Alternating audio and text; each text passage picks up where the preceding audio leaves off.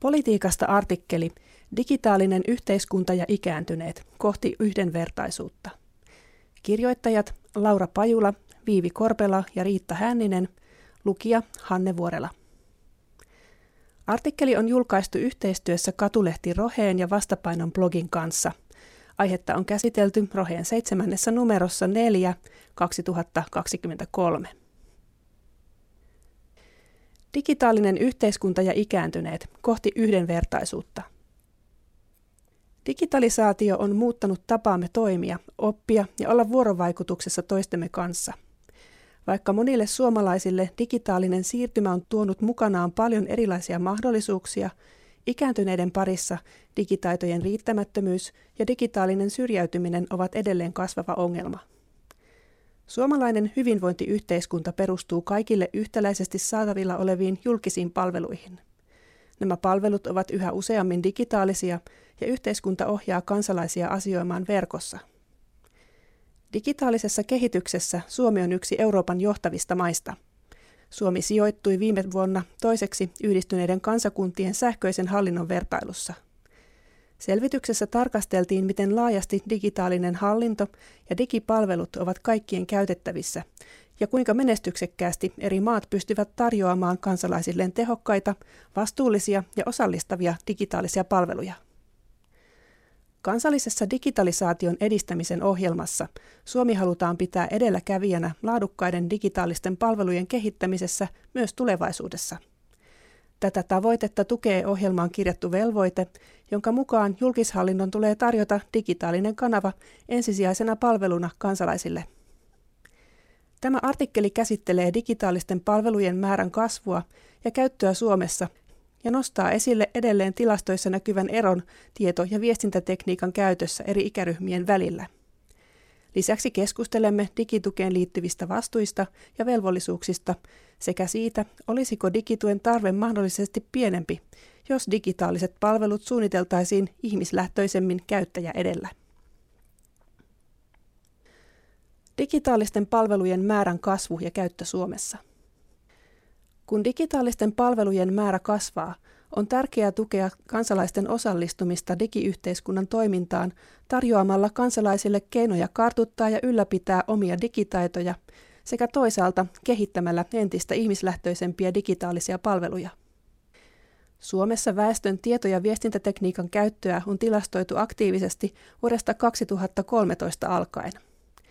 Tilastot tarjoavat tärkeää tietoa muun muassa internetin ja digitaalisten palveluiden käytöstä – mutta heijastavat samanaikaisesti myös mahdollisesti kehittymässä olevia digikuiluja. Vuonna 2022 Suomessa noin kolme neljästä 16-89-vuotiaasta ja noin joka toinen 65-74-vuotias käytti internetiä useita kertoja päivässä, kun 75-89-vuotiailla vastaava osuus oli vain yksi viidestä. Sähköisen hallinnon puolella 72 prosenttia suomalaisista oli vuonna 2022 hakenut verkosta yleistä tietoa viranomais- tai julkisista palveluista, kuten etuuksista tai aukioloajoista, viimeisimmän vuoden aikana. Kuitenkin myös näissä tilastoissa oli nähtävissä merkittäviä eroja ikäluokkien välillä, sillä 65-74-vuotiailla osuus oli yli puolet ja 75-89-vuotiailla vastaava osuus oli enää kolmasosa. Lisäksi vain noin kolmasosa 65-74-vuotiaista oli varannut ajan julkishallinnon tai viranomaisen palveluntarjoajan kanssa viimeisimmän vuoden aikana. 75-89-vuotiaiden kohdalla vastaava osuus oli enää neljäsosa. Ikääntyneiden digiosallisuus ja digitaitojen merkitys. Digitaalisen hallinnon kehittämisessä on keskeistä digiosallisuuden tukeminen. Digiosallisuus Suomessa väliraportissa. Digiosallisuudella tarkoitetaan tavoitetilaa, jossa kaikilla kansalaisilla tulisi olla yhtäläinen mahdollisuus osallistua digitaaliseen yhteiskuntaan digitaalisia laitteita, sovelluksia ja palveluja hyödyntämällä – Yhteiskunnallisten toimijoiden tulisi puolestaan mahdollistaa tämä pyrkimys vaikuttamalla ympäristötekijöihin ja luomalla mahdollisuuksia osallisuudelle. Digiosallistuminen ja osallistaminen näyttäytyvät kansalaisen arjessa, työssä ja vapaa-ajalla väliraportissa määriteltyjen digiosallisuuden keskeisten osa-alueiden kautta. Nämä ovat infrastruktuuri ja välineet, turvallisuus ja luotettavuus, digiosaaminen ja tuki, käytettävyys, saavutettavuus ja käyttäminen ja hyödyt. Yhdessä eri osa-alueet voivat tukea, mutta myös haitata yksilön digiosallisuuden toteutumista. Digitaidoilla on merkitystä digiosallisuuden saavuttamisessa myöhemmällä iällä. Aikaisemmassa tutkimuksessa selvisi, että digiteknologioiden käyttö ja digitaidot vaihtelivat ikääntyneillä. Suuri osa heistä kuuluu digitaalisen syrjäytymisen riskiryhmään, koska heidän digitaitonsa ovat rajalliset. Yksi syy ikääntyneiden digitaalisten teknologioiden vähäisempään käyttöön voi olla tarvittavien digitaitojen riittämättömyys tai puute. Lisäksi digitalisaation nopea kehitys vaatii jatkuvaa osaamisen kehittämistä, minkä vuoksi monet ikääntyneet hakeutuvat digituen piiriin oppimaan uusia digitaitoja. Digituen tarjoajien vastuut ja velvollisuudet – Suomessa digituen valtakunnallinen kehittäminen ja eri organisaatioiden tukeminen digituen järjestämiseksi kuuluu Digi- ja väestötietoviraston vastuualueisiin. Tuoreessa digituen asiakaskokemuskartoituksessa asiakkaat kokivat, että digitukea on Suomessa saatavilla erinomaisesti. Kartoitusta varten kerätyn digitukipalautteen perusteella digituen avulla saatiin ratkaistua lähes kaikki digipulmat – vain neljässä prosentissa digitukitilanteista ongelma ei ratkennut. Kuitenkin viikkoa aikaisemmin julkaistussa läheiset digituen antajina raportissa 65 prosenttia vastanneista ei tiennyt, että Suomessa jokaisella viranomaisella on velvollisuus tukea kansalaisia tarjoamiensa palvelujen käytössä. Vastaajien kokemusten mukaan viranomaistahojen digituki koettiin saavuttamattomaksi, sillä viranomaisten tarjoamasta digituesta löytyi tarkempaa tietoa vain verkosta. Tällöin digituki ei saavuttanut sitä kaikkein eniten tarvitsevia. Moni vastaaja koki, että heidän odotetaan jo omaavan jonkin verran digitaitoja löytääkseen tietoa digituesta. Suomessa digituen tarjoajien kenttä on monipuolinen, mutta sirpaleinen – Digitukea tarjoavat viranomaisten lisäksi kansalaisneuvonta, hyvinvointialueet, kunnat, kolmas sektori ja yksityiset palveluntarjoajat. Lisäksi merkittävä osa digituesta on luonteeltaan epävirallista, sillä sen lähteenä toimii tyypillisesti lähipiiriin kuuluva henkilö. Useimmiten digitukea annetaan omille perheenjäsenille, mutta myös ystäville, tutun tutuille ja naapureille.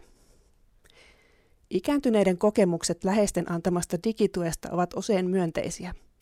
Läheisten antamassa digituessa on kuitenkin myös haasteita, eikä digitukea ole kohtuullista jättää kokonaan läheisten harteille. Joskus digituen antaminen läheiselle voidaan kokea kuormittavana taakkana. Lisäksi läheisten kanssa jo olemassa oleva suhde voi näyttäytyä esimerkiksi pankkiasioinnin opastamisessa myönteisessä, mutta toisaalta myös kielteisessä valossa – Esimerkiksi kärsivällisyys voi joutua testiin läheisten kanssa toimiessa. Toisaalta läheinen voi tuntua luotettavammalta digituen antajalta kuin täysin tuntematon henkilö. Digituen tarjoamisen vastuita on tärkeää miettiä myös niissä tilanteissa, kun ei ole läheistä, jolta apua voisi kysyä. Ihmislähtöistä digitaalisten palvelujen kehittämistä – Digitaalisten palveluiden kehittämistä on jo pitkään ohjannut käyttäjälähtöisyyden periaate. Sen mukaan erilaiset käyttäjät ja heidän erilaiset tarpeensa on huomioitava jo palvelujen suunnittelu- ja kehittämisvaiheessa. Käyttäjälähtöinen näkökulma voi parantaa digiosallisuutta ja tasa-arvoista mahdollisuutta osallistua aktiivisesti yhteiskunnan toimintaan.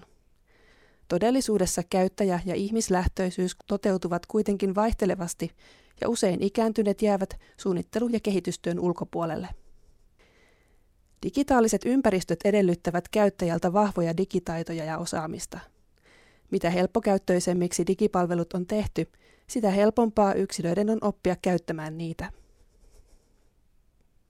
On myös muistettava, että digitalisaation hyödyt ja mahdollisuudet kasaantuvat helposti niille, joilla on jo ennestään hyvät edellytykset toimia digitaalisessa yhteiskunnassa – Siksi on ratkaisevan tärkeää ottaa huomioon mahdollisesti haavoittuvammat ryhmät ja heidän tarpeensa digitaalisten julkisten palvelujen suunnittelussa ja mahdollistaa aktiivinen toimijuus kaikille digitalisoituvassa yhteiskunnassa. Hyvinvointialueiden digipalveluilla pyritään edistämään muun muassa oikea-aikaista hoitoon pääsyä, mutta digitaaliset palvelut voivat toimia myös välineenä taloudellisten säästöjen tavoittelemiseksi.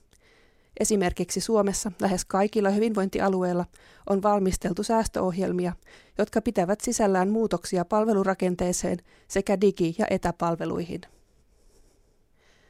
Lisäksi hallitus on kehoittanut hyvinvointialueita kehittämään uusia työskentelytapoja ja hyödyntämään digitalisaation mahdollisuuksia tehokkaasti. Nähtäväksi jää, tuleeko nopealla aikataululla kehitetyistä digitaalisista palveluista vain laastareita tämän hetken haasteisiin, vai saadaanko niillä aikaiseksi pidempiaikaista myönteistä kehitystä? Digitalisaatio kaikkien ulottuville. Julkisten palveluiden digitalisoituessa digitaitojen merkitys kasvaa entisestään. On tärkeää ymmärtää digitalisaation mukanaan tuomat haasteet ja pyrkiä aktiivisesti kaventamaan digitaalisia kuiluja eri ikäryhmien välillä.